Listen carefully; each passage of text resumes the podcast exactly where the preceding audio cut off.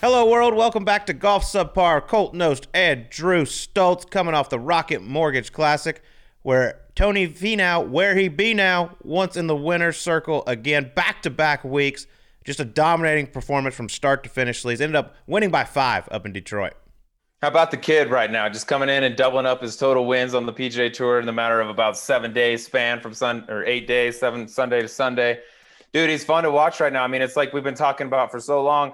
We know when the ball striking's been there. Tee to green, he was spectacular. Led the field this week, and then the putter. All of a sudden, whatever he's done, he's the guy that tinkers a lot with that putter. We've seen a lot of different grips, lie angles, things like that. Whatever he's got going right now, it's working because he was 15th in strokes gained putting. When you hit it the way he does, uh, you don't need to be the world's greatest putter. But Colt, we were talking about earlier today. Like, not only was he making putts that maybe historically in the past on the weekend haven't gone in, he was making those, but the, even the putts he misses like they're looking like they're going in. You're like you're watching till the entire for the entire time. They're just burning the low side or they're just high or things like that. Like that's what good putters do. They don't make everything, but their putts look like they're going in for a long, long time. And and Tony's doing that right now, and it's a, it's a problem if he gets that thing going because the ball striking is, is ridiculous. Listen, I was I was able to share the final group with Dottie Pepper on Sunday, and so I got to see it up close and personal, and it is something special right now. He is flushing it, driving it like Fred Funk, but 50 yards longer which is a nice nice thing yeah. to have.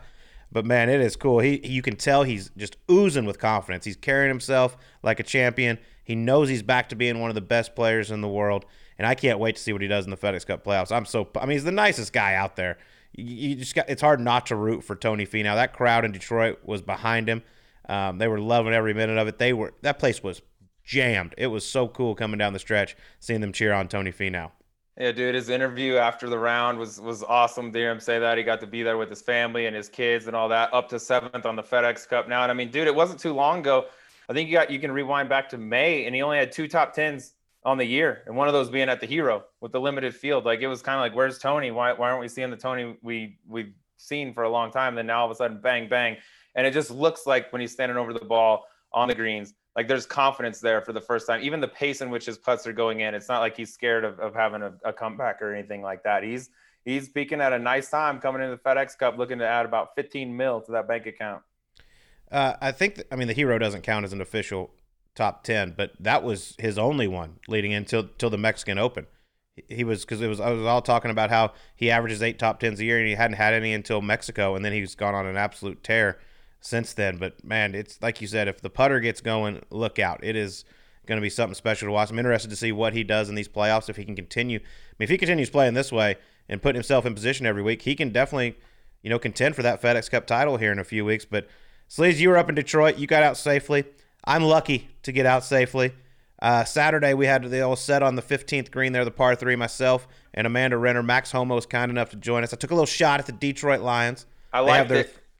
They have their 313 program up there where if they make a 3 on 14, a 1 on 15, and a 3 on 16, which happens to be the area code there in Detroit, you know, a bunch of money gets donated to charity.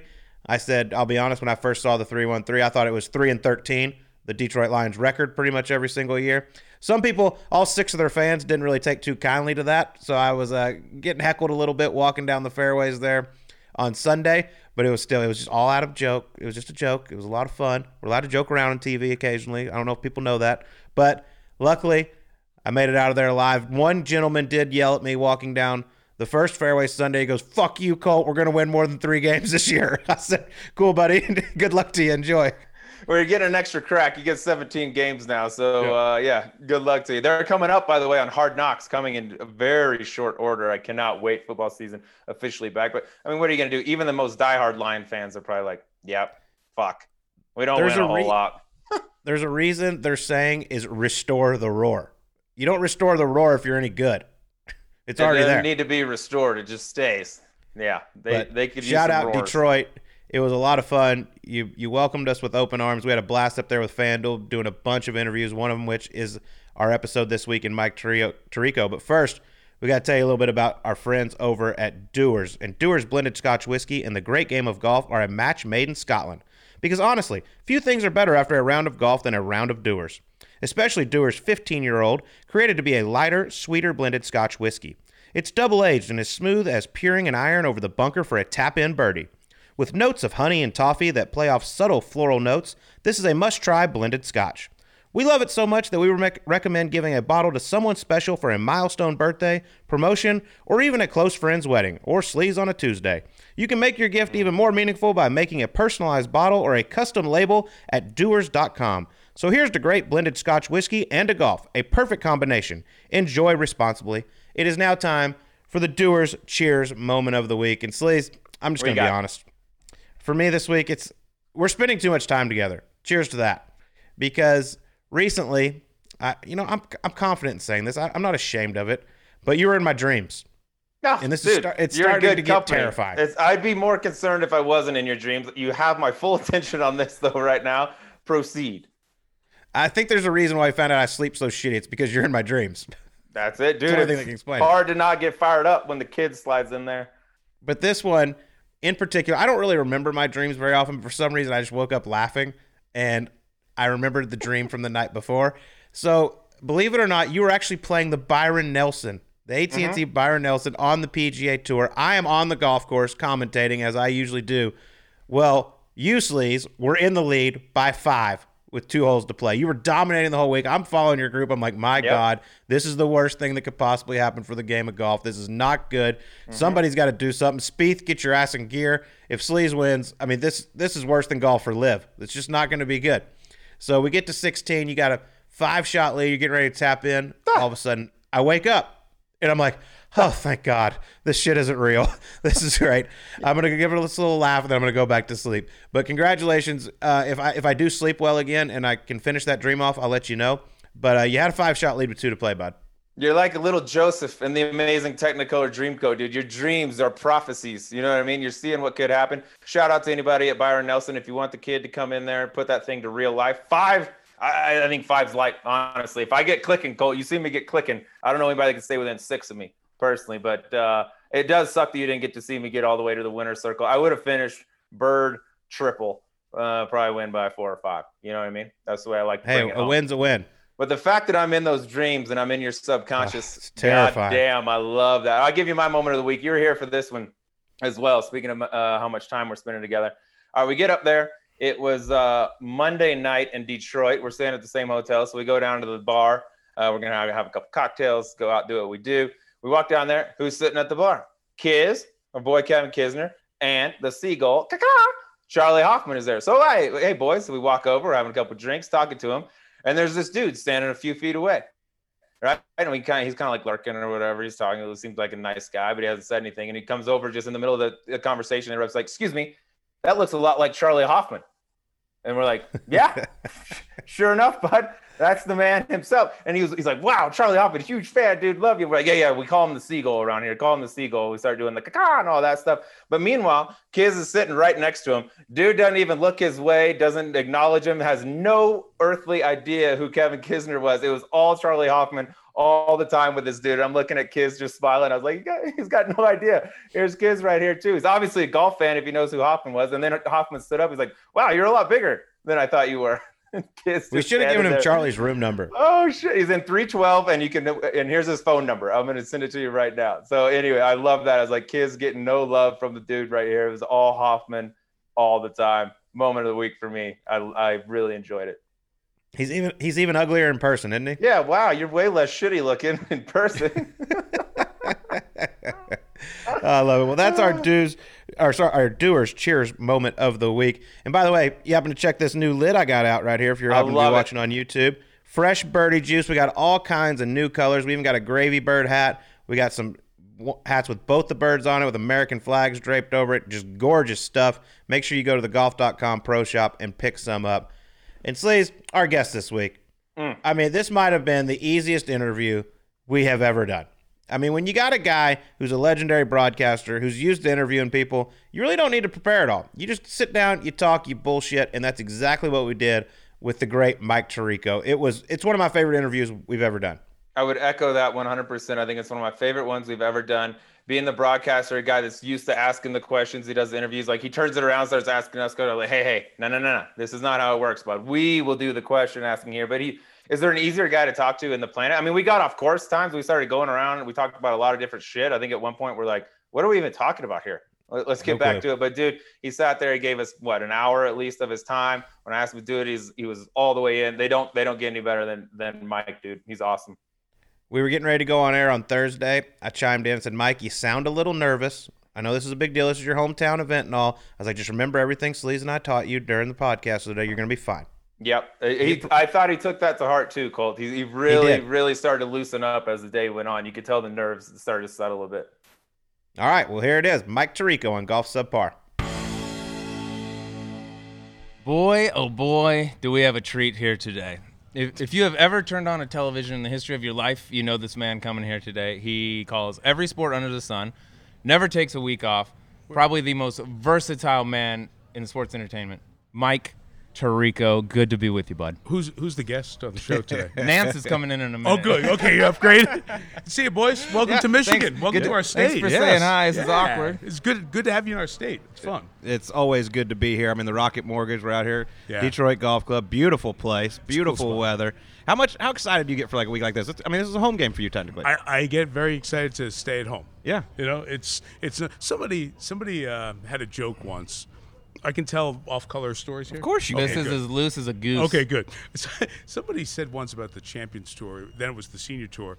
It's like a guy who didn't like being at home. He said, "Happiness is having a plastic key in your pocket." There you go. you gotta, like being on the road. Well, you gotta I- be the I- happiest dude in the no, world. I don't like that. I like being home. I, I like knowing the code to get in the house. It's uh, it's fun to be home, and it's good to see golf in Michigan. Buick Open was at Warwick Hills up in Grand Blanc, about 50 miles north of Detroit, forever, like 45 years. So it's really nice that this is the fourth year to have it back and to have one in the city. I think this is the most urban event on the mm-hmm. PGA Tour. It's within the city limits. It's a very diverse city. I think the gallery you see here is that truly diverse gallery that the PGA Tour and all sports entities want to see more of. They want to see a audience, people in person that look like America, and I think you see that more here than at any other event. I would agree with that. And by the way, you mentioned the old Buick Open, Flint, Michigan.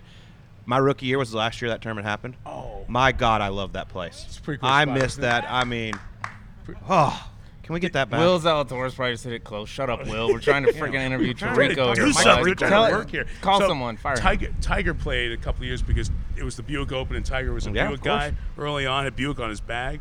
Man, there were people shoehorned into that place. Tight, narrow place. it was a mini Phoenix Open. people everywhere. It was Yeah, really a cool. event. fantastic. Eight gazillion under. It, it was a good stuff. By the way, I don't know where they come from. Nice scenery there around Flint, Michigan. Flint, too. Michigan. It's a great state, I was man. like, man, this is the heartland. These like are good, place. good people here. Great people here. We had a good time in Detroit downtown the other night. Oh, That's good. fun. There's a lot of stuff going on down there. But you're talking about happiness is a plastic key in your car. I want to go back to that for a second. As a guy that works everything, Right. how many weeks a year are you home?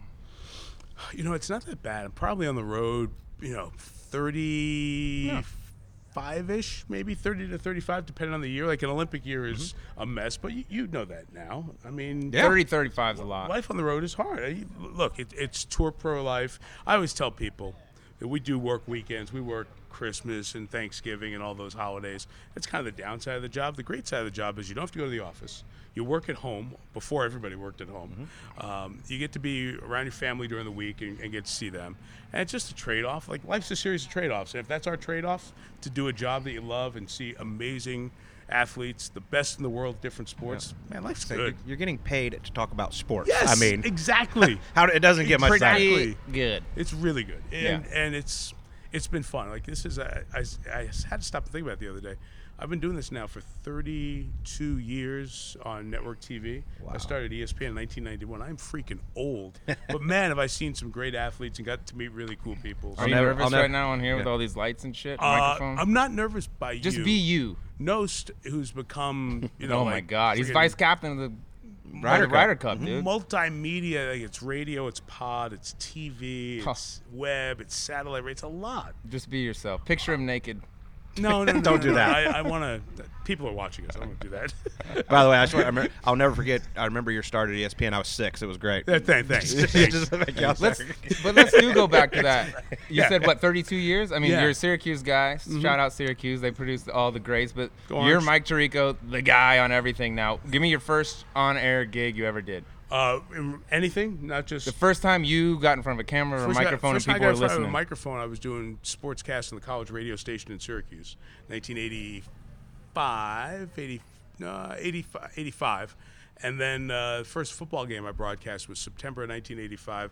Syracuse played at Virginia Tech. So I've been calling a ball moving and people listening to it for like 36 or 37 years. Go That back. Syracuse radio is, I mean, the, Well, it's like the Hall of Fame of people coming through. That's why I included in the experience of being on the air because people listen to the college station because a lot of folks wanted to hear the next guy who they thought would go on, like Bob Costas worked Mm-hmm. there, Dick Stockton worked there, Marv Albert worked there, Ted Koppel, who did Nightline, which may have been after you were born. the great Schultz. Sean McDonough. Sean, I'll, Oh. I'll get to that pain in the ass in a minute.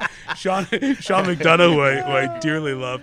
Dan Hoard, who's the voice of the Cincinnati Bengals. Dave Pasch, Iron Eagle. Just a whole mess of us. Jason Benetti, who's now doing great stuff at a bunch of different networks, so on and so forth. So we, we got a ton of people, but uh, it was a great place because you went someplace where everybody else was good. So you got to figure out right away if you could do this or not. It's like going to play golf at one of those great programs, you know, out of Texas or a Wake or the programs where you know, okay, one or two of these guys likely going to be a really good pro. You got to measure yourself against the best, and that was a great place to get started for me. At what age did you know like this is what I want to do? This is really embarrassing. You know, I was like a little kid.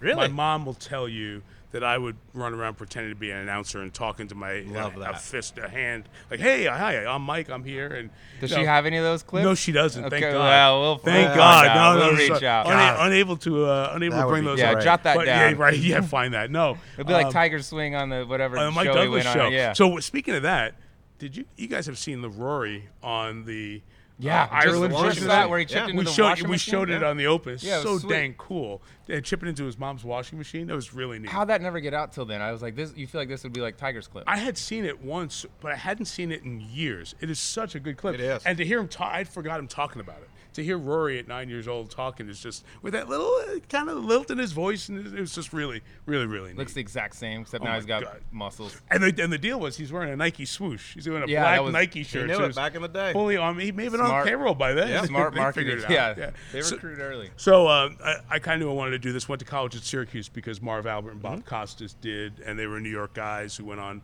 to do this, and it's been kind of going to the next stop and the next stop ever since. Were those kind of the, the two guys you looked up to? Yeah, th- those guys. There were some, you know, especially Marv, because Marv was, uh, you know, a lot of people know him as being a network announcer for the NBA, but he was a local announcer too uh, for the Knicks and the Rangers, which are the teams I grew up rooting for in the NHL and the NBA. And he was also the sportscaster on local TV at night. So Marv would do like the six o'clock news. He'd go call a Ranger game. He'd come back and do the 11 o'clock news. Then he'd fly somewhere and do an NBC event somewhere, and then come back and do the Ranger game or a Knick game like on Sunday night. So that that's somewhere in my wiring, my brain, where people said, "Boy, you know, you really like you work a lot. You do a lot of different things." That's the way I was taught it was supposed to be. You were mm-hmm. supposed to be able to do everything, and like we said before, this isn't work. Like you know, building buildings and digging ditches and saving people's lives. That's real work.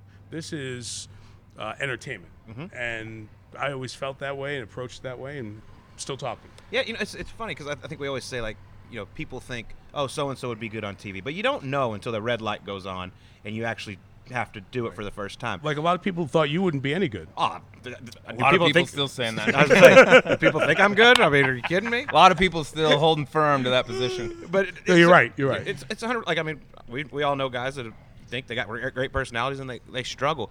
For you, like as long as you've done this, do you still get like excited for events? Do you still get nervous for events or anything? So I would say it's like it's adrenaline, not mm-hmm. nerves. You know, I, mm-hmm. I, I think, I think the day you lose the thrill of what you do, it might be time to find something that you do every day that is different than what you're doing. I, I, don't know. I, I would hope uh, you you got you can tell me. I would hope that when a guy gets to the first tee, no matter how many times he's played, and it's a tour event, and the ropes are up, and there's your name on the on the walking score deal, like it gets you excited. Like you're you're excited to play because who knows wh- what you're gonna do. Yeah. I, I, I would think that's the same kind of feeling for a lot of people who are listening, you know. And if it's if you're not a pro but you play in a event at your club or something like that, you, you know, you want to be excited on the first tee. course.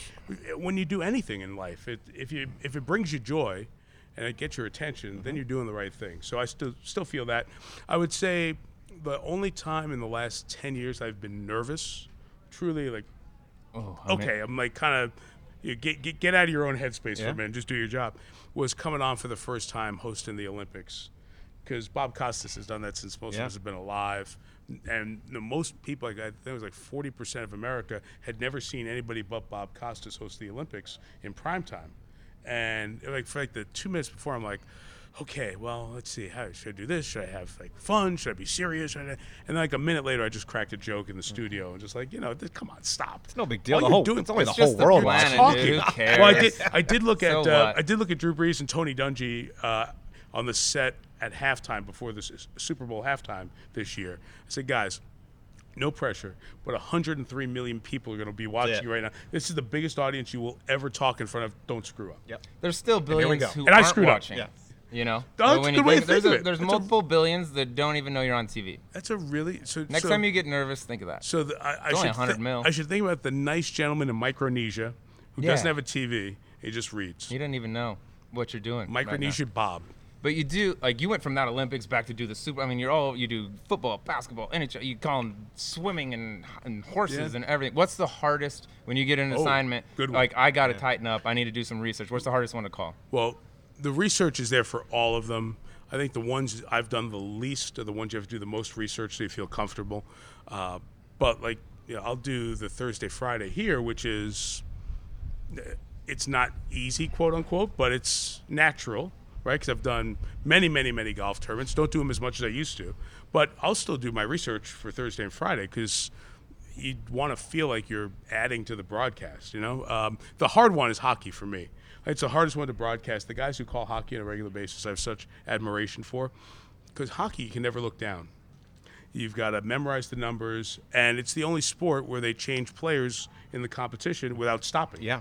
You know, basketball, we stop. fast. Baseball, the umpire takes off his mask and waves to the guy and says, "This guy is in." Football, it's know, between plays. Even if the clock's running, you're going to sub. The ball's not moving.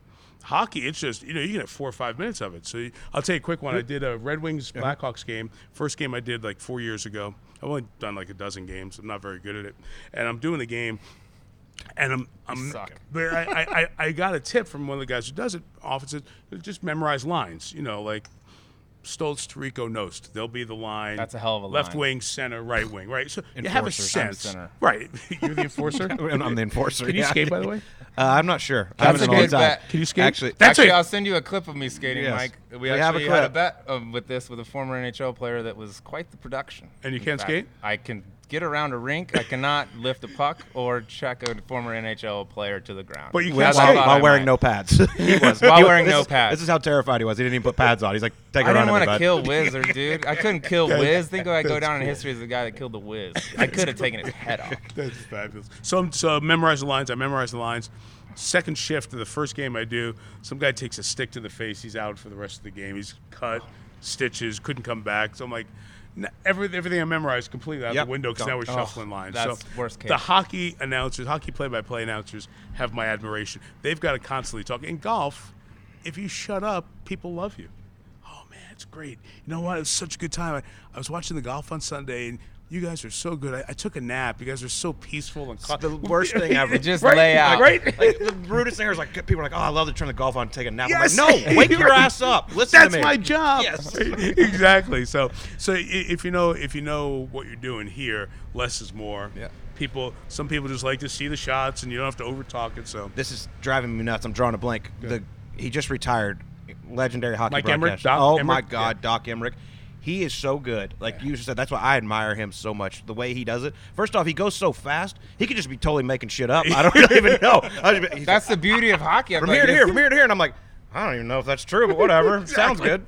He lives in Michigan. He lives about an hour north of. God, What a- he's good. What a great guy and a wordsmith, and he he uh, he uses he uses the language within broadcasting as well as anybody ever has, and that's a that's a really cool thing. He'll say like a, a defenseman is ladling, he'll saucer the puck in. Like you don't know what he said, but now when you think about oh saucer, okay, so like it lands over the rim and in that little spot on the saucer where the cup sits. Mm-hmm. Perfect, brilliant. genius. Different the best. verbiage. I thought Yeah. McCord was very good at that. Oh my Speaking God, of making shit up, 98% of his stats were just, he's like, I just made it up. So he misses the fairway left 75% of the time. He literally told me a piece He's of like, just literally just, he's like, no one him say that. knows. This was pre Google. That's right. There was no fact checkers calling the hotline. Like, that's wrong. You just make up That's what he told me. He goes, "Listen, what you do is you make shit up so ridiculous that they can't even prove it." Yeah, there's no staff. They don't keep that stat. That's the thing now with ShotLink, you can find everything, and that's the other thing too.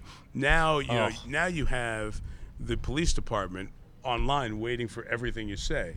Hey, heard you say this. It's wrong. It was. eh, well, that's not what I said in the first place. But Yeah, that's whatever. fine. You know what? Go It- away, Twitter. It well, it makes us better because you know that people are going to catch you, and that's fine. I- If something artificial or not, real or not, embraced or not, forces you to be better at what you do, that's great. Like the whole live thing.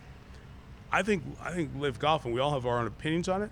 I think it's going to force the PGA Tour to be better I think it's already happening. Yeah. starting. You know, it, it has to. Competition is good. Uh, checks and balances are really good, and as long as you know, hey, don't take it, don't take it as gospel from somebody who's drinking on their couch and just tweeting random angry stuff. If somebody says With an anonymous name. yeah, if somebody says I love something those people. legit, right? I, I, would would you go on Twitter with a with a false a false account? And now it's like a Kevin Durant Yeah, burner account, burner. You gotta have Kevin Durant little burner, burner. situation. It'd be fun. Yeah. Would you? Is that the question? Like better than Knost, I mean, right? I would. I don't know. Ah, I'll be honest. I kinda- Gary Cole- Cole Yeah, Knost I thing. like I. I kind of just fire at people anyway. I know, Whether it's yeah, I my know. account or not, I don't You really care. You come at me, I'm coming back at That- you. that's true. One There's that follower option account created yesterday. Get in an argument. Absolutely Yeah. better than Knost. Look Yeah. out. I like that We're better in. than nose. We're on. Stay on golf uh, broadcast for a minute because you do a lot of on TV, like you said. Sometimes you just lay out. That's the best thing you can Right. do. But you actually, we had the pleasure of working with you this year at the Masters. You're doing on radio, which is like the opposite. Because so then you can't just lay out and let them walk down the Yeah. fairway. You gotta, and the birds are flying. I mean, it's golf on radio is a different beast, is it not? it's a totally different beast and it's it's interesting because i i never understood that it could work. And then i went over to the british open which was called still called the british open at that point We'll allow and heard the bbc do it. This is 20 years ago. I'm like damn this works. I can follow this. And then pga tour radio started to pick up a little steam and now it's a real thing and those guys do such a good job. And they really do. You'll find yourself in the car driving and you know what's going on, and it's pretty neat. So, uh, listening to those guys do it over the years and be able to hop in, uh, anytime you're asked to do anything at Augusta, I think you do it. Right? Uh, no doubt. exactly, and you know it's Touche. uh, only a couple of people get to call the Masters, and to do it on radio was kind of cool. And then uh, I got a chance to do it with Curtis Strange, who got me started uh, as my sidekick in the 18th Tower mm, 24, 25 years ago.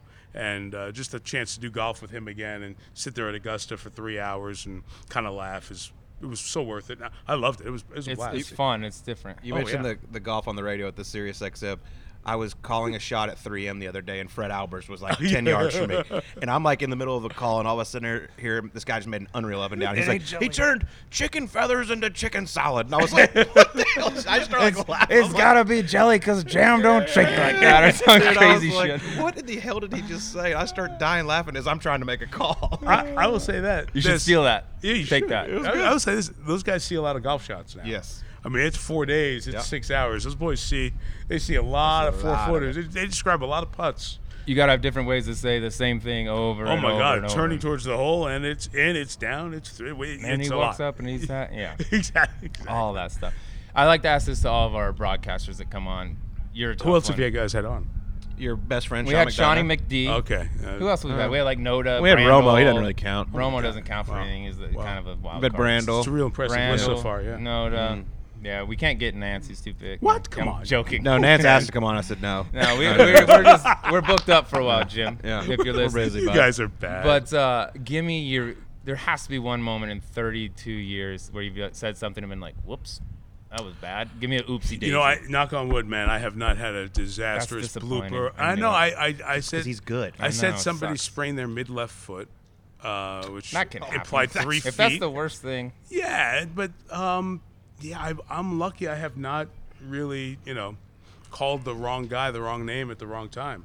So I'm so far so good. give it time. So when I screw up this weekend, I am calling your ass and blaming you Gotcha. for putting it in my head. Yeah, no, that's always that's always our uh, that's always our biggest fear, right? My fear when I was doing a bunch of sports at the same time was that I'd have like the the quarterback for Boston College playing point guard for the Celtics, you know, or like a guy named Brown, whether you'll have, you know, I might go through the year and have 24 different guys named Brown in different sports. Like, just make sure you get the right one. And now that you get older, the hard part is the first names of a lot of the second generation guys. Oh yeah, man, getting it's the hard kids as coming in, Yeah. God, and the numbers might be the same. Lo- even out even out here, it's just it's hard. I love that. 32 years, you haven't messed up. It took me like three weeks. it, was, it was awesome. No, I've Uh, messed up. I just haven't had a one of those like, hey, you got to see this blooper. I, Like the I guy, YouTubed Mike Tirico bloopers. You know what came up? Nothing. Mike Tirico's greatest calls. Yes. Over and over. I was like, Jesus, there's Th- not a th- single thanks for looking thing. for that. My favorite TV blooper I've ever seen is a guy who was doing the local news in Atlanta on TV, like the noon show. This was 30 years ago, maybe more. And he said, so and so died today at his Athens home. He was 70 degrees. oh, beautiful. Mm. Fabulous. Yep. And then they came good. out and did a correction because they got the age wrong. And he said he was 72 degrees. He mm. repeated Oh. it twice. Retraction, quick It's, retraction. it's fabulous. It's fabulous. I'll tell you, one of mine um, was like I think my third week ever doing this. I was in the tower on 17 in Memphis.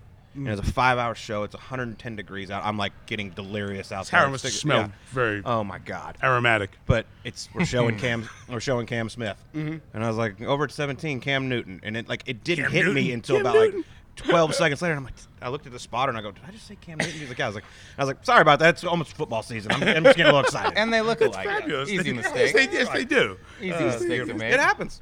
That it, it totally happened. So I still can't believe Cam Smith played 10 through 14 at the old course, back nine Sunday of the Open in 15 strokes.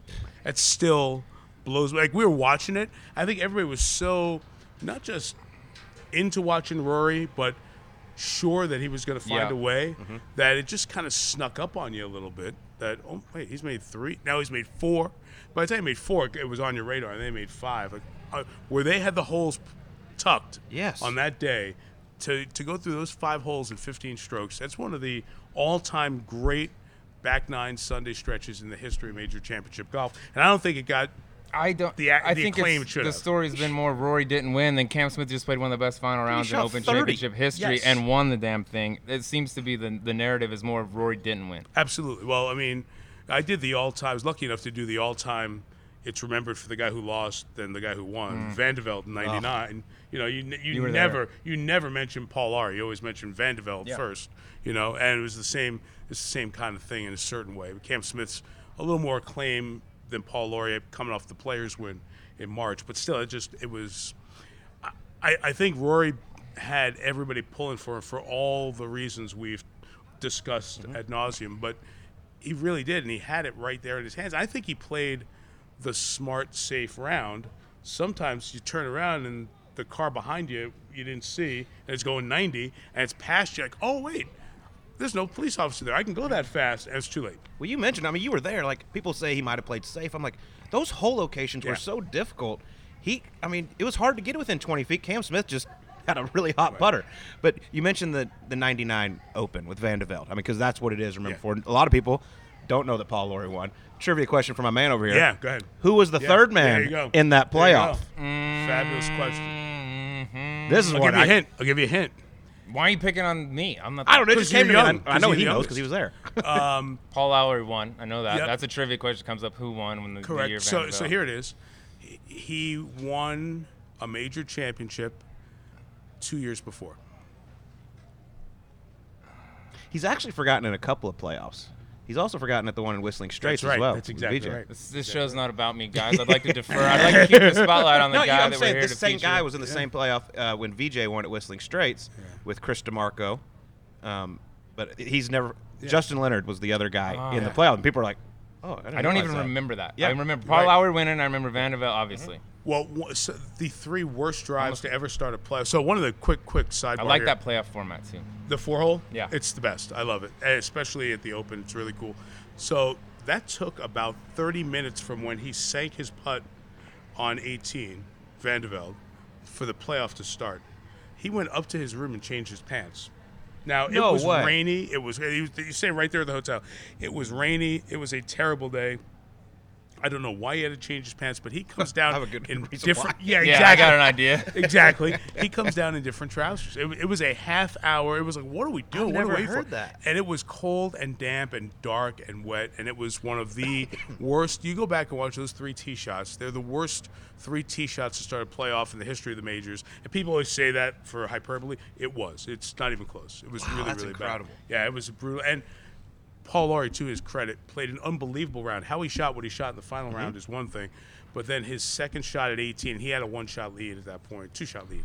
His second shot in the playoff at 18 was amazing for how cold and wet. It was like felt like it was 50 degrees the whole week. Carnoustie was that was the, the best part of that whole week was like greenskeeper's revenge. The greenskeeper was mad at the people telling him how to set up the course, and he was going to be fired. So he just fertilized the rough and let it go. That's why the, It was insane. the winning yeah. score. The, I think it was plus eight to get in the playoffs. That's playoff. the kind of major I like to see. oh no, this was Plus eight. this was complete, uh, total carnage. This was the hardest golf course I think I've ever seen. It, it rivals the massacre at Winged Foot in '74 for the hardest majors. And Vanderbilt had to make a little putt just to get in that playoff. Yeah. It Oh could have been God. even. Has there ever been a bigger Worse. fist bump for a triple? right. If you're ever gonna pump one, that's. I was like, dude, you can make quad. got the wor- got the worst break. Yes. ever. Yeah, it wasn't great. Because all the ball has to do is stay in the grandstand, Mm-hmm. bounce off of anything, but not backwards and into the thick rough where you had to go over the burn. And you've all seen. He had to be Marcus. he had to be watching Finau at 3 a.m. on Oh 17 God, to be like, where the hell was that right, bounce right. for me? Come Oh, on. you wonder how often he thinks that, right? Like, wh- why didn't I get a good bounce? Do you remember the um, Never Compromise was the Yes. putter The putter at the company? time, yeah. He Back went out, back yeah. out in Christmas time the next year for a commercial and played the whole hole with a putter. Made six. Yeah, that's right. Made six. Would have won the That's Open. pretty right. good going over the Burns. Yeah. But you were you were over at the Open Championship at Yeah. St. Andrews just a couple weeks or yeah, a couple weeks ago. Take us through that scene on Friday with Tiger walking up 18. Uh, that was that was one that you just wanted to like take us. I'm glad it wasn't on the air. You just take a step back and take it in, because you really do think you know what may not see this again. So we do shifts at the Open because we're on for 11 hours. So the shift at that point was. Uh, Terry Gannon and Sir Nick and uh, Curt Byrum was in there, and I forget who else was in there. But the next shift was me with um, Peter Jacobsen, Steve Sands, and we walked out of the booth. The booth was by 17, just so we watched Tiger play 17, then watch him tee off 18 and kind of take the walk because I don't think he'll play there again. I, I, I, I wasn't ready to say he absolutely will not, but I think all of us, when he walked over the bridge and he didn't stop and Yeah, pause like, and look "Ugh." back, like, oh man, that was That but- might be it. But then to see him tear up Yeah. as he got closer to 18, that was like, that was a lot of things. That was his appreciation for how much the people there appreciated him and all he's done. But it was also like, you know what? Maybe it is the end. You know, I, he'll still try. He he'll always still try. But you guys know, you know deep down when the tank is you know, starting to starting to show E, and he knows it. You, you don't tear up on the if you think I'm on lap three. Right. I got another one to go. If, you only do that when you think this might be it. At least at St. Andrews. and especially Tiger, who, knowing him, would have been pissed with what he was shooting Oh yeah. more than anything else. That that that overriding emotion keeps out the sadness, the mm-hmm. tears, that kind of thing. That that, that emotion was completely overridden by that reality, and and he verbalized it too. But I thought that week, in addition to that, I thought what he said about the PGA Tour and the LIV Tour and the differences between the two the, the dude for a quarter century has been the face of the PGA Tour. He has put money in more people's pockets, including all the guys on the LIV Tour. All the guys on the LIV Tour play the PGA Tour make a boatload more money because of Tiger Woods. Period. You cannot argue that statement. Uh, all of us in TV, the importance of golf, all of that is because of one guy.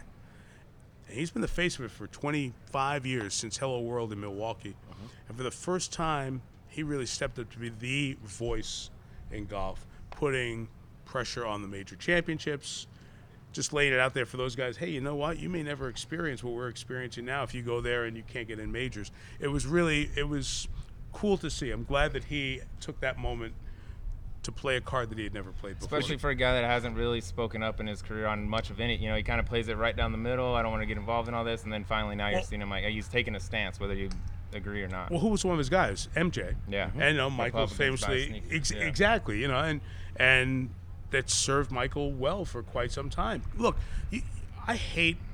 I can't stand some of the debate shows on TV. It doesn't mean that First Take is not a good show, Mm-hmm. or the or, or any of these shows are not interesting. Um, any of them, fine. You keep going. Skipper. keep going. I love to hear Skippy's takes. my, my, my point is, like those shows, while you may have some natural disagreement, you're just disagreeing for the sake of show. Yes. It's a lot of show, WWE. right? So you're you're saying you're saying things. You're saying things. Do you really mean all of them?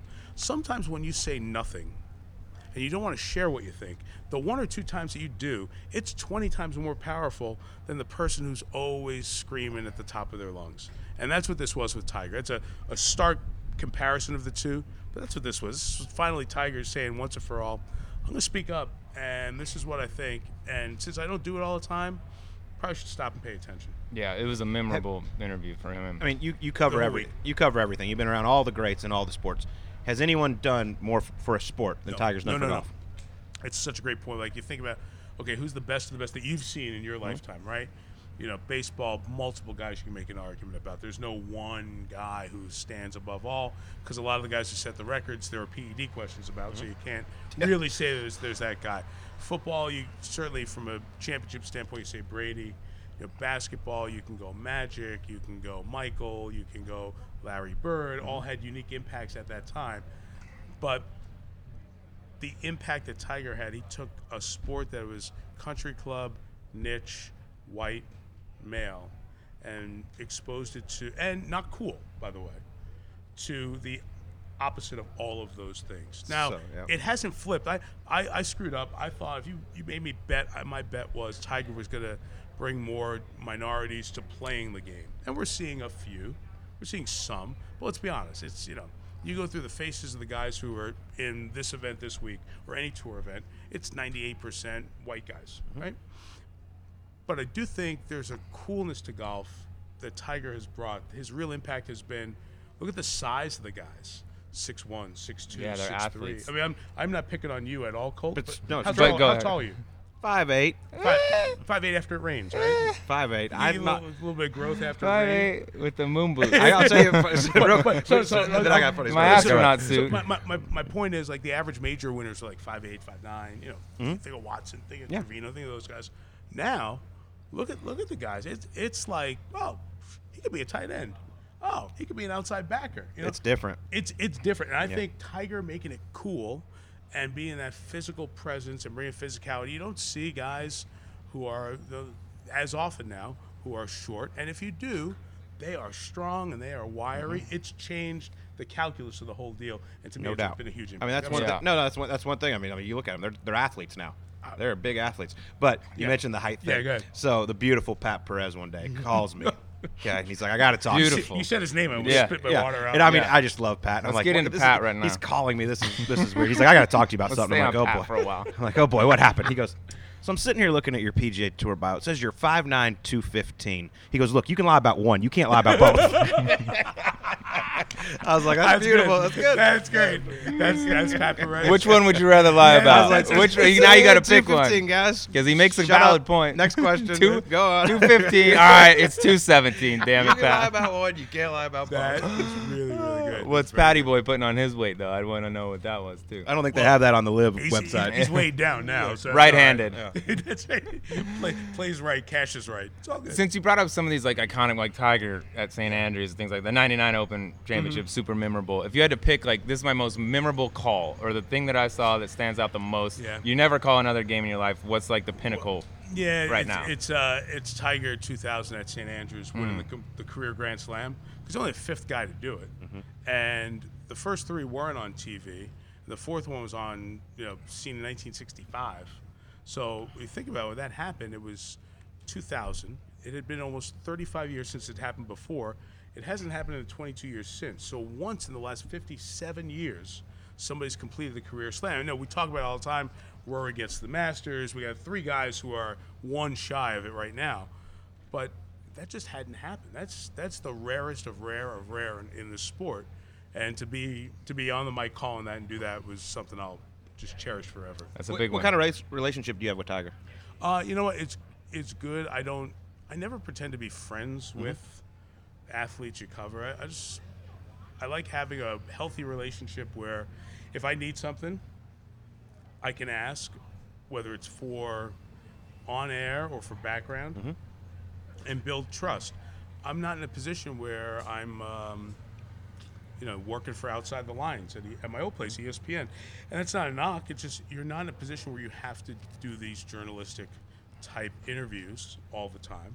But there are times you have to ask hard questions. So I always try to keep a little bit of a buffer or a distance. So to the point of Tiger, um, if I reach out, he usually will get back to me. Yeah. And he's been really good and really nice along the way. And, and I look, none of us are perfect. He has imperfections, but he has done so much for the sport and our relationship. We both started. uh, He was on tour August of Yeah. '96. I started January of '97. Yeah. First event I called, he won was the Mercedes Ch- Tournament Champions at La Costa.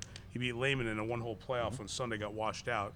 Um, so I've, I've kind of paralleled his entire rise through this and been able to see a whole bunch of it.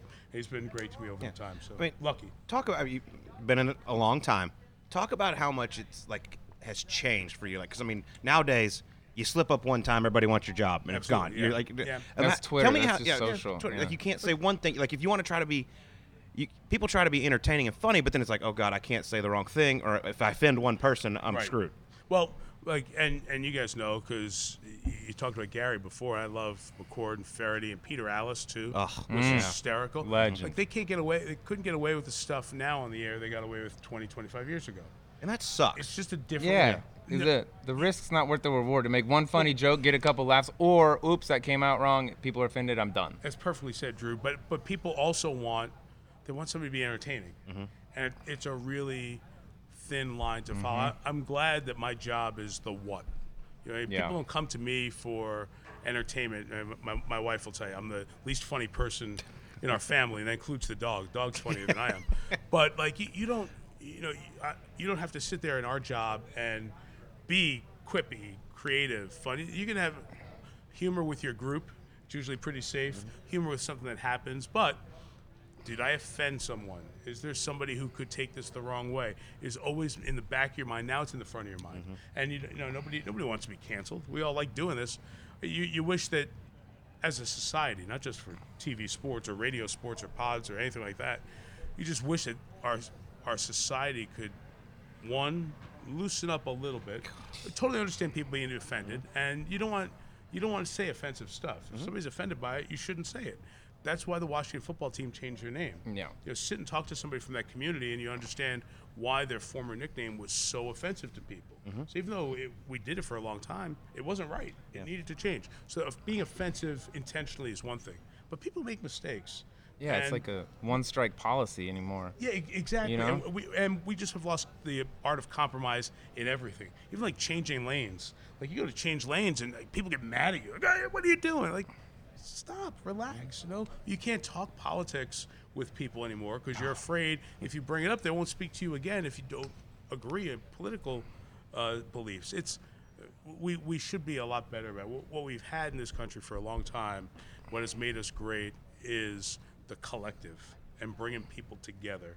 And now we're moving away from collective. We're moving back to separate and individual and dislike. And it just isn't serving us well. And I just hope we can all get our act together a little bit better. And I'll tell you one thing, which is cool about golf.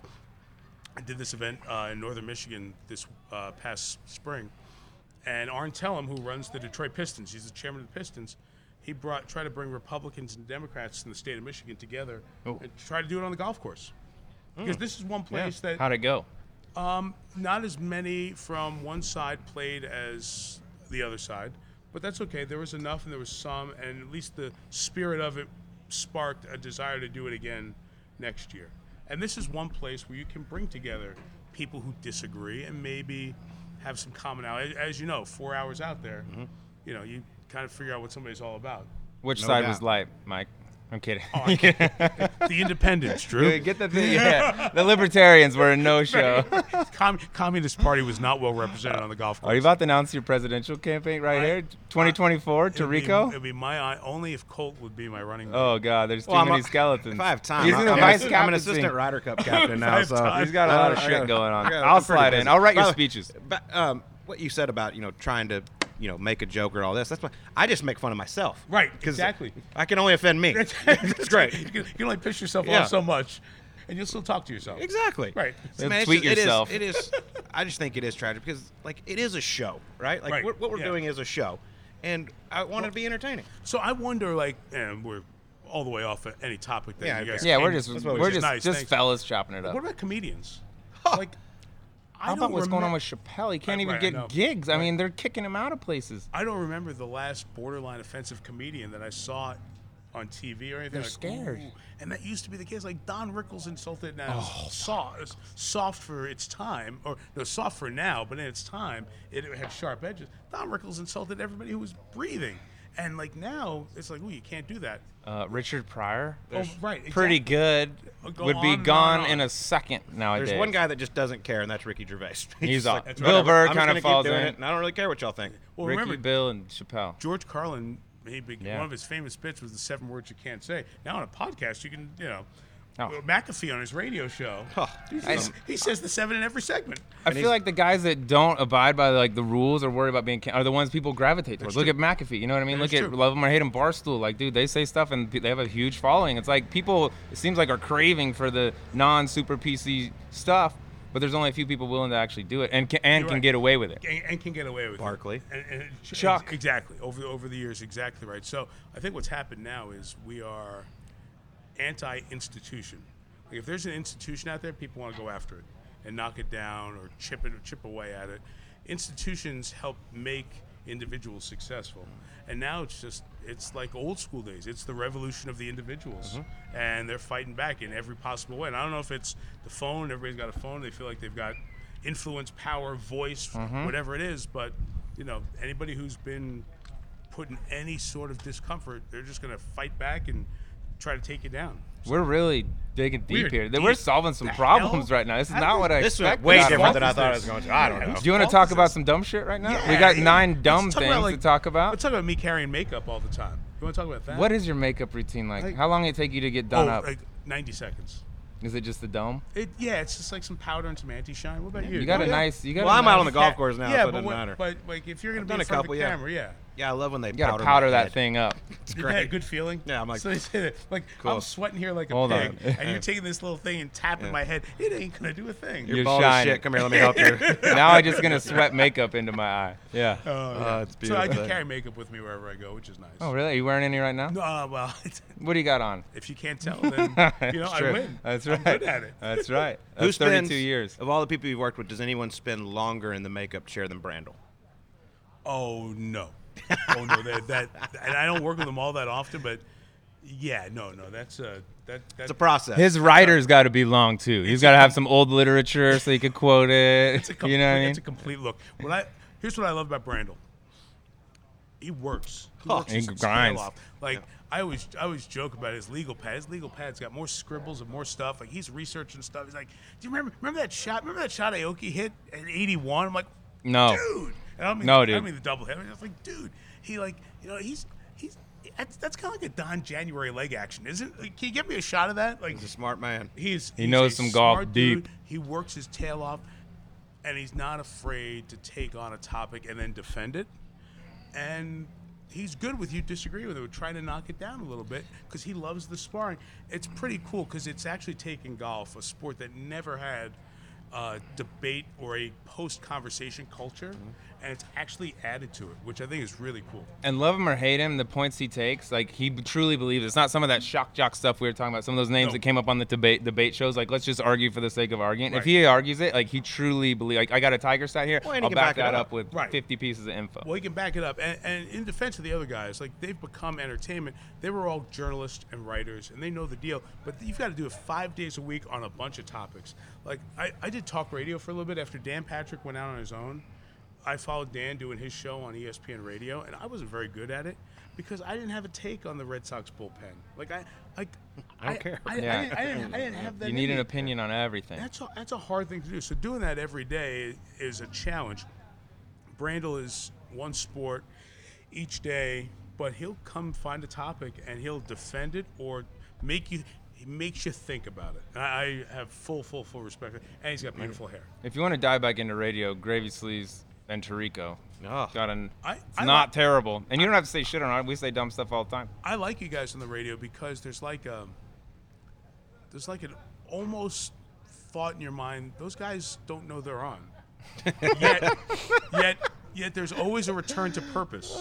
No, so I'm serious. There's, there's always like a return to purpose. When when the lift stuff was really starting, you guys had more fascinating conversations. I, I actually sat in my driveway for about eight or nine minutes listening to you guys. Forget I could just listen on my phone. Right. I could get out of the car. It's true. But but it was it, it- it's that kind and, that, and that's good because it the conversations that you guys would have off air, you have on air, mm-hmm. and that makes a difference of people know each other. That's why all the other shows are great. They try. Nothing is like PTI on TV. Mm. Because Kornheiser and Wilbon have been having They're those arguments spectacular. at the Washington Post mm-hmm. in the newsroom for 40 years.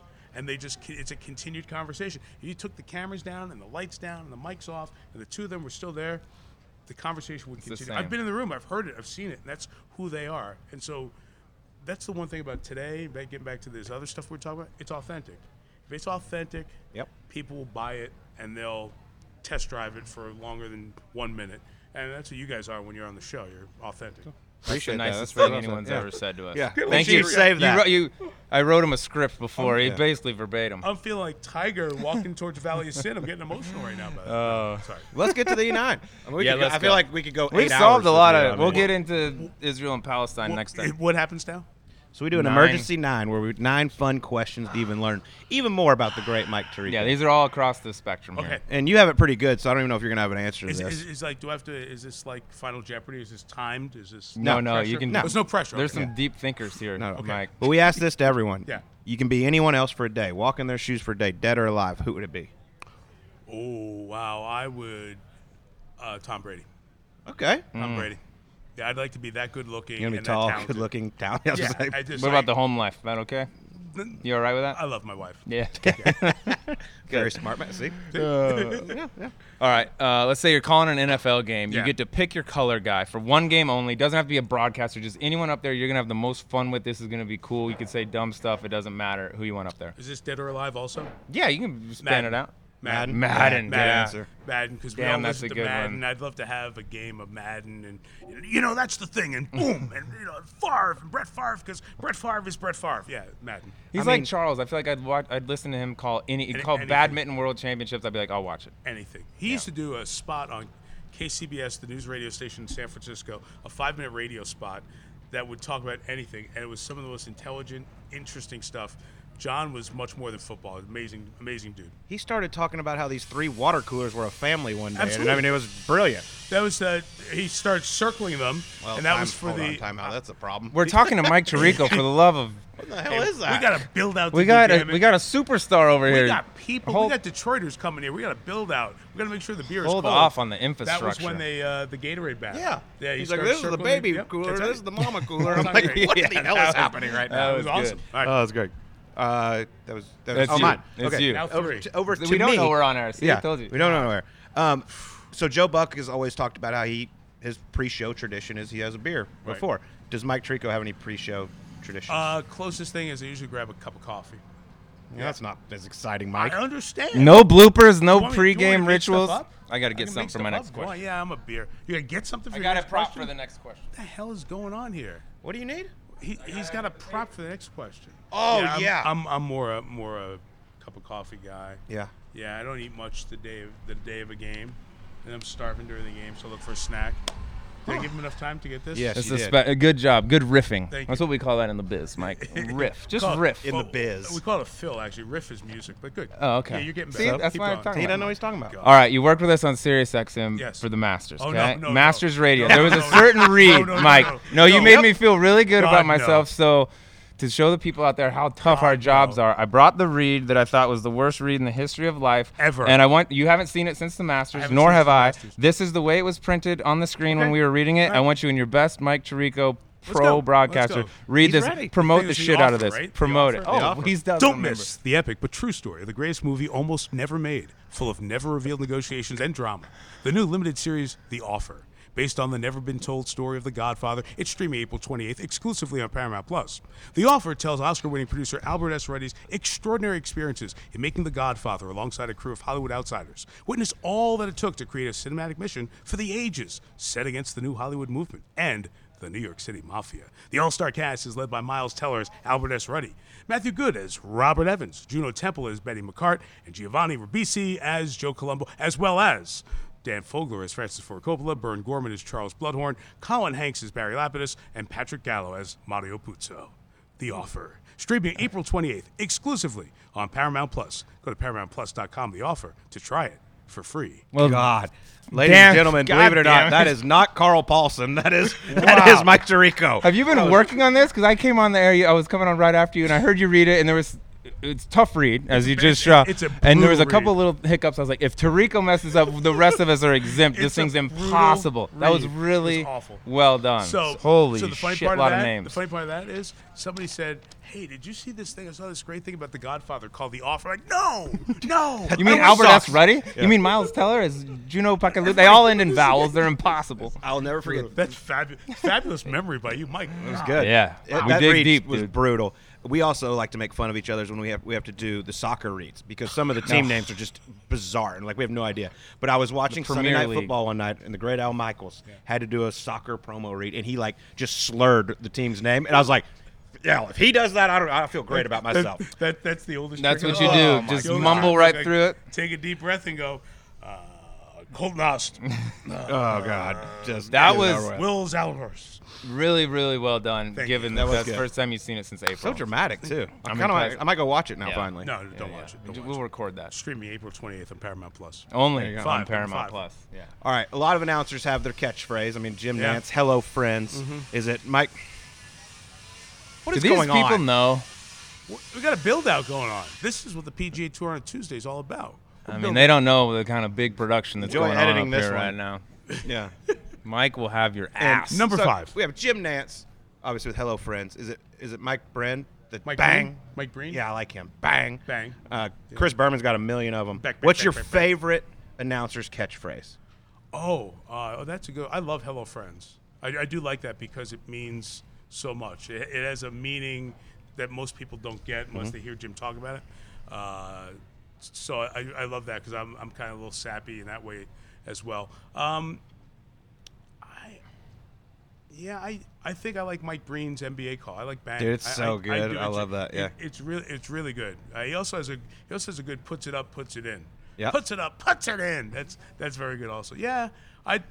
I'd say that I will. I will say hello, friends, randomly to people. I say it all the time. right, I open the radio show like half the time with it. It's, it's it's so cool. It's neat. And Jim is, it, you know, Jim has been so nice to me. Even when I was in local TV in Syracuse, Jim was at CBS doing NCAA tournament stuff, and he was the big network, new network guy.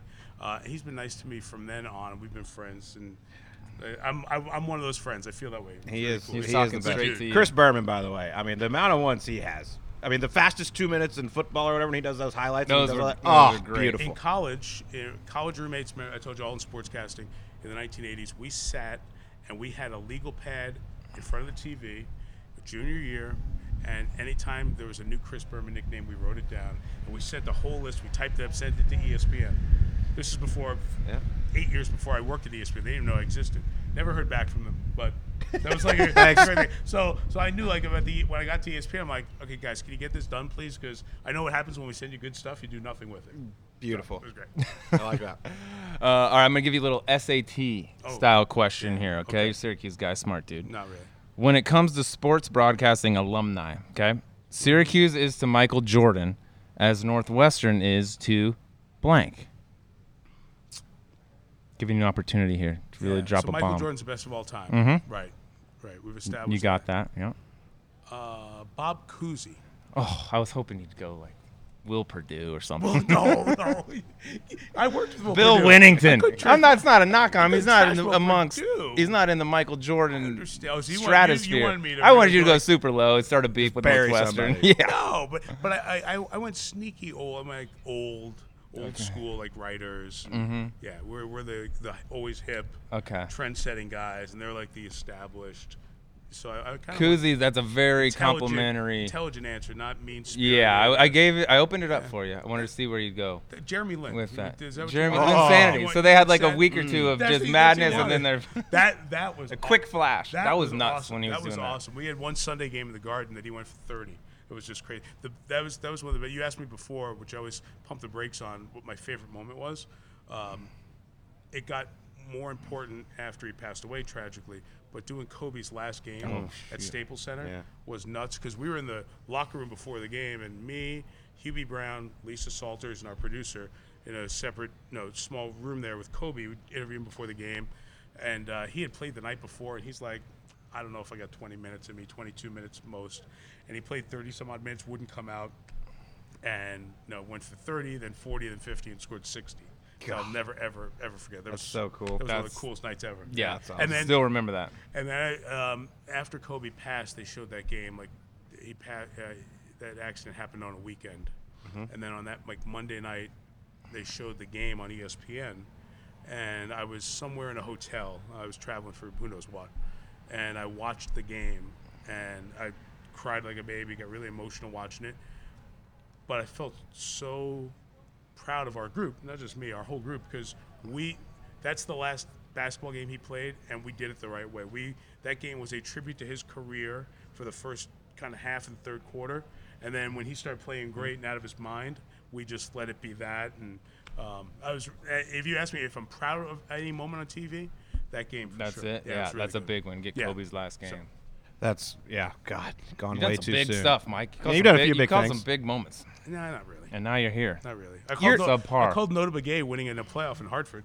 That's got to be up there high. Yeah, and I was really excited about it. He beat uh, he beat Cal. He beat Calc. I forget what he- Ran around the green and gave it the ra- he double ran- Oh, gun. the double gun. That's when he had the. That's when he had the hoops, right? hoops, he- he yeah, had the the little hoops. Um, and I, I was all excited about it. Notah, Notah always was fired up that I got so excited about the win because I had a flight to catch.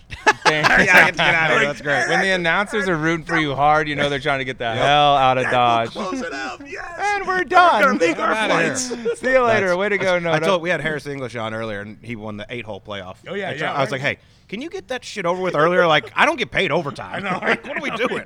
Uh, all right, next one. Um, you're so nice. This has probably never happened to you, but has a, a player, any athlete, ever reached oh. out and gotten upset with you about something you said about them? Charles Howell III. What? Oh, Now no longer on the a, PGA for- Tour. a recent guest here on the program. wasn't wasn't mad. He kind of felt he put me in my place. Rain delay, Westchester, maybe '99 or 01, something like that. And we're just it's a rain delay. We're killing time. We're just totally killing time.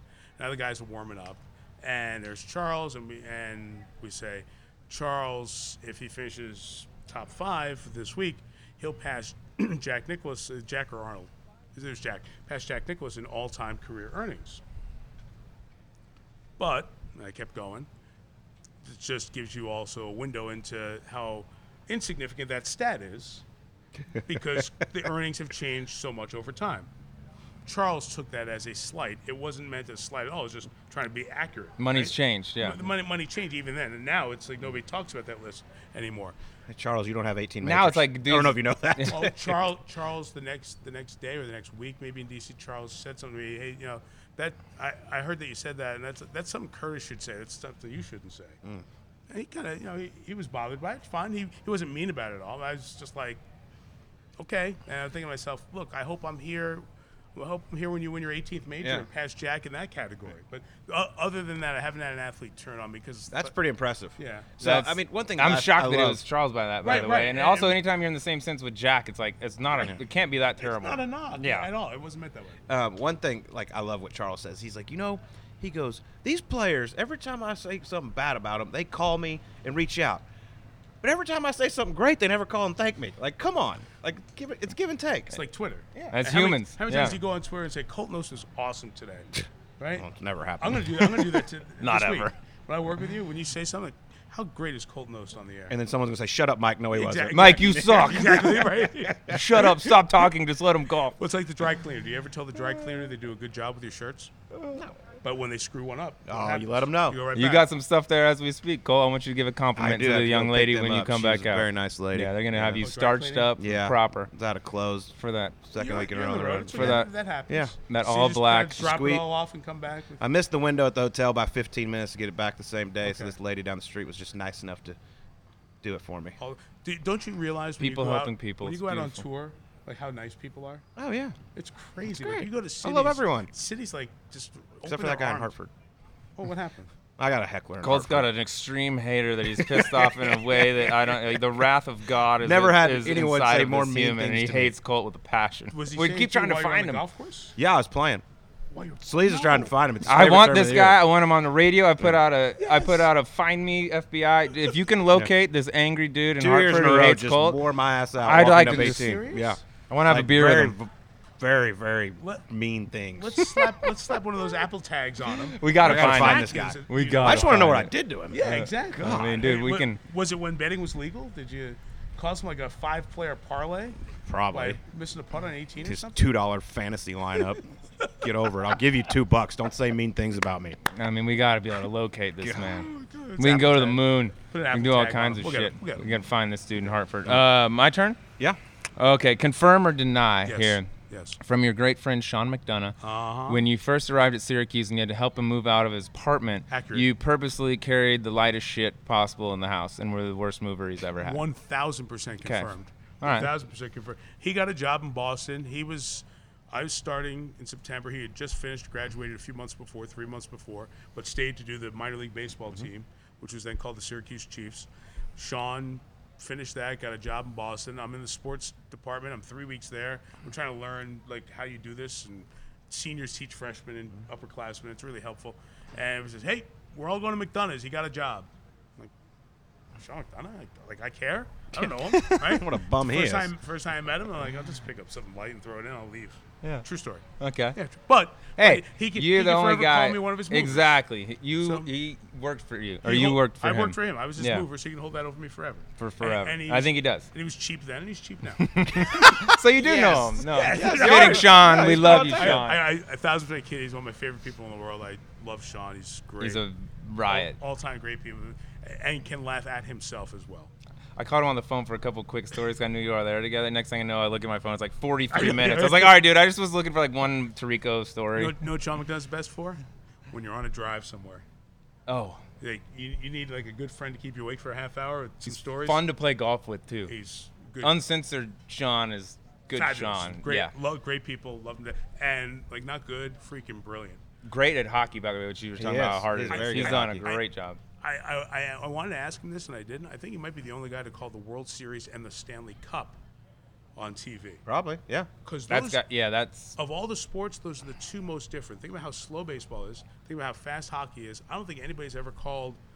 I, I shouldn't open my mouth and say that. Somebody will tweet me. But let's I, just say it's few and far between. We don't. No one's listening. and What if it's one, about? that would yeah, be few. This is like our parents. Yeah. Oh, Are these Say on? hi to my mom. Say hi, Hello? These Susan.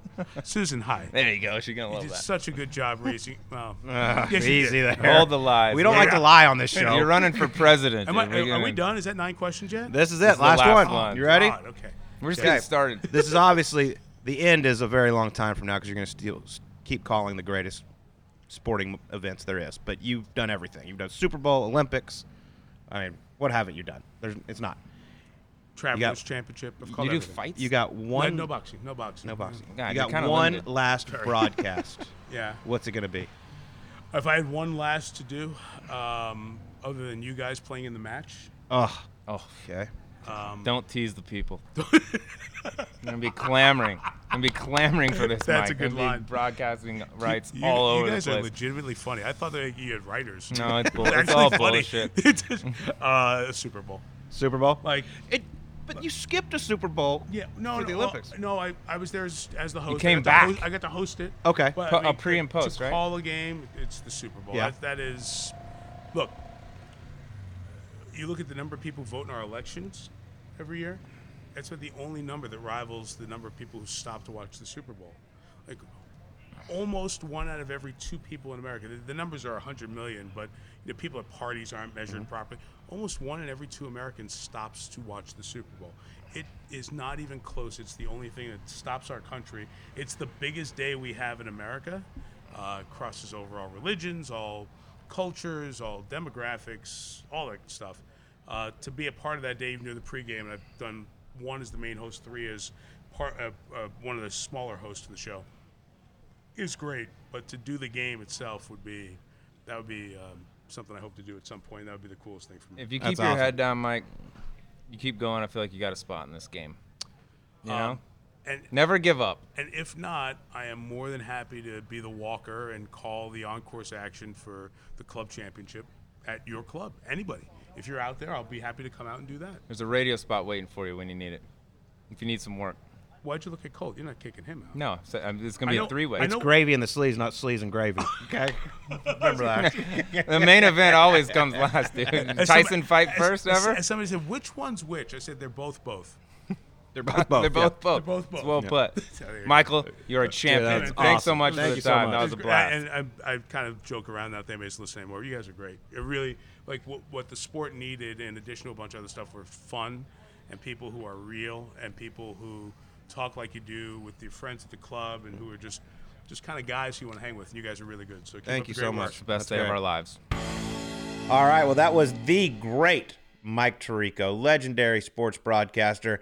And he ain't slowing down anytime, Sleaze. I mean, this guy, he does it all. Kentucky Derby, Indy 500, Super Bowl, Olympics, you name it, he does it. Sunday Night Football now, he's he's the lead host there. The guy's incredible. He is so good at what he does. It was awesome to sit down with him. Yeah, there's nobody that can bounce around quite like like Notre Dame football, then over to Olympic swimming. I mean, he was doing the Olympics over in China, flew back to host the pre and post game show for the Super Bowl, then flew back over there. He's a busy dude. He's awesome. He also likes to cut loose and have a good time. I've gotten to play golf with him, die hard golfer as you would mm-hmm. expect. And I also try I tried to start a little feud there, Colt. At the end, I opened up the door for him between Syracuse and Northwestern because that's where all the you know sports journalism people go and there's a little rivalry. And he didn't take the bait, dude. He's too seasoned. He's too seasoned. He gave a nice little compliment to him. I was I was hoping he would just go go low with that one. And how about the only time an athlete has ever called and gotten upset about what they've Yeah. said, what Mike Tirico said about him? Charles Howell the third. I was like, I told guys last week in the in the trailer when we were getting ready to go, I was like, they asked how the interview was, and I said, I'll give you one million guesses. You can name every athlete you could think of of who called Mike Tirico to complain. It ain't gonna. You're never gonna get it. Dude, I would have never guessed that. I was shocked when he did. And also, like the stat that he used, like, hey, Charles Howell surpassed Jack Nicklaus or whatever it was, you know, in mm-hmm. terms of the money. Dude, they use that for like everybody. You know what I mean? Especially nowadays with the money the way it is. It takes like two years or some of these guys or whatever to pass Jack. I'm like, that's not really a knock. It's just that money was slightly different when Jack was playing compared to now. So, and like I said, anytime you get mentioned the same breath with Jack, uh, it ain't the worst thing. But I would have never ever guessed that the one guy of all the sports he calls across the world for all the years that it was Charles Howell. Yeah. Speaking of Jack, we had a great time with our guys Jack and Sam from FanDuel out in Detroit. We got amongst it a little bit. I know you had to catch a flight, but we had a great time without you. Don't worry. And it is time now to step up to the tee and take a swing at betting the PGA Tour on FanDuel Sportsbook. Right now, new customers can bet the tour with a no sweat first bet. If you don't win, you'll get up to $1,000 back in free bets. And also, good news our man Sir Charles is staying with FanDuel, staying with TNT. He ain't going to that live nonsense. I'm very, very excited about that. But go to FanDuel. We got all kinds of things for the Wyndham Championship this week. You can bet outright winners, top 10s, top 20s, which Sleaze just loves his top 20 bets. You can do matchups, head to head, whatever you want to do. There's all kinds of things over there. So make sure you go to FanDuel Sportsbook. And it is now time for us to pick make our picks for the Wyndham Championship. By the way, my my um, favorite bet of the week finally hit last Yep. week. A little top 10 from Cam Young. So I, You're back on the horse. I think I'm in the positive now. You're back on So the horse. good? My heater ended, of course. Every good thing has to come to an end. Keegan, I blame right. you for that. But I'll be firing more Keegan, top 20s. I love the top 20s, dude. I'm firing top 20s heavy. All right, well, let's make our picks. We'll get our favorite bet of the week out later in the week. But for me, the Wyndham Championship, I'm going with a guy who's just, he's a stud, man. He drives it straight, hits his iron great, iron's great. He's got some of the most unbelievable hands ever. And I just like him every time he tees it up. He's going off at 16 to 1. I'm going with the big man, Shane Lowry. Big Shane, your twin brother, love his hands. Love Love, that guy. watching him chip the golf ball. Uh, I, I do like that bet a lot. And I'm going to say this, Colt. I feel very confident. Our best bets have been doing pretty good. I feel very confident in these two bets that I'm about to throw out here. So my favorite for the week, guy's going off at 26 to one. He was 10th last week. Uh, he's got great course history uh, at this golf course. He's finished in the top 10 the last two years. Irons it really well, always high up in strokes gains approach. Putter can get extremely warm as well. Russell Henley. Let's go. 26 The to Georgia Bulldog. Roof, roof. one. Yeah, you can't mention a Georgia guy without saying they're a bulldog. There's only like 42 of them out on tour. No big Yeah. deal. Yeah. All right. My dark horse, he's not the darkest of horses, but he's got some nice odds and he's been playing some incredible golf. His last four starts T2, a win, miscut at the Open, but that was tough. He had to get over there quickly and all that. Travels quick, and then come back T11 at the 3M Open. My man, JT Poston with the big cat Aaron Flener on the bag going off at 40 to 1. Let's go. They've been known to get around this joint sans bogeys, bogey free around this joint Uh, for 72. That is correct. Still looking for a bogey there a couple years ago. Still hunting. Cannot find him out there. Love that bet. JT, that is a dynamic duo with the big cat on the back. All right, I'm going to go with the guy that, like, quietly, I feel like, under the radar. Former guest here. By the way, shout out former guest coming off the week after his show, uh, Hubs, Mark Hubbard with the ace, with the most disappointing ace in the history. Hated the shot, thought he shanked it, ended up making an ace with a four iron. So shout out to I, Hubs. I talked that. to him. I talked to him on the range on Sunday. I was like, dude, you got to tell me about this. He's like, man, I was blocking everything all day. I was so stuck. I just assumed he like mishit it and didn't think it was going to get there. He said, I thought I hit it 15 yards right of the green. Like, I didn't even think it was close. When I looked up, he's like, oh boy, this is about to be embarrassing. Ends up going in. No big deal. Yep. Hoop with a little four. And I thought he hit it off the toe or thought it was 15 yards short. Yep. Nope. Right in the middle. Hubs with the ace piece with the four iron. Way to go. All right. Our next guy, or my next guy, going off at 45 to 1. Former guest of the show. Quietly, three top tens in a row. Okay. Eighth at the Travelers, fourth at John Deere, 10th this past week. During that stretch, five rounds of 66 or better. He's rolling the shit out of it right now. And I think his time's coming. Scott Stallings, 45 to 1. Mm, don't hate it. He is sneaky, been playing some really, really Mhm. good golf. All right, like I said, we'll get our favorite bets of the week out to you later this week, but see for yourself why FanDuel is America's number one sports book. Download the FanDuel Sportsbook app and sign up using promo code SUBPAR to get started with your no sweat first bet up to $1,000. FanDuel Sportsbook, official betting operator of the PGA Tour. Once again, make sure you use that code SUBPAR so they know that we sent you. Must be 21 years and older and present in Arizona, Connecticut, Iowa, Illinois, New Jersey, New York, or Wyoming. First online real money wager only. Refund issued as non-withdrawable free bets that expire 14 days after receipt. Restrictions apply. See terms at sportsbook.fanduel.com. Gambling problem? Call 1-800-GAMBLER or visit fanduel.com slash RG in Iowa, New Jersey, and Illinois. 1-800-NEXT-STEP or text NEXT-STEP to 53342 in Arizona. 1-888-789-7777 or visit ccpg.org slash chat in Connecticut. 1-877-8-HOPE-NY or text HOPE-NY. That's 467-369 in New York or 1-800-522-4700 in Wyoming. I'll be honest, that one was much better than last week's. That was smooth. You're back. You're back in the saddle, doing good work. Everyone out there, go check it out. Get paid, win money. That's what. It, that's all there is to it. And go to the golf.com pro shop, pick up the newest Birdie Juice lids. They are fantastic, perfect for summer. You're going to love them. And we'll talk to you on next week's Golf Subpar.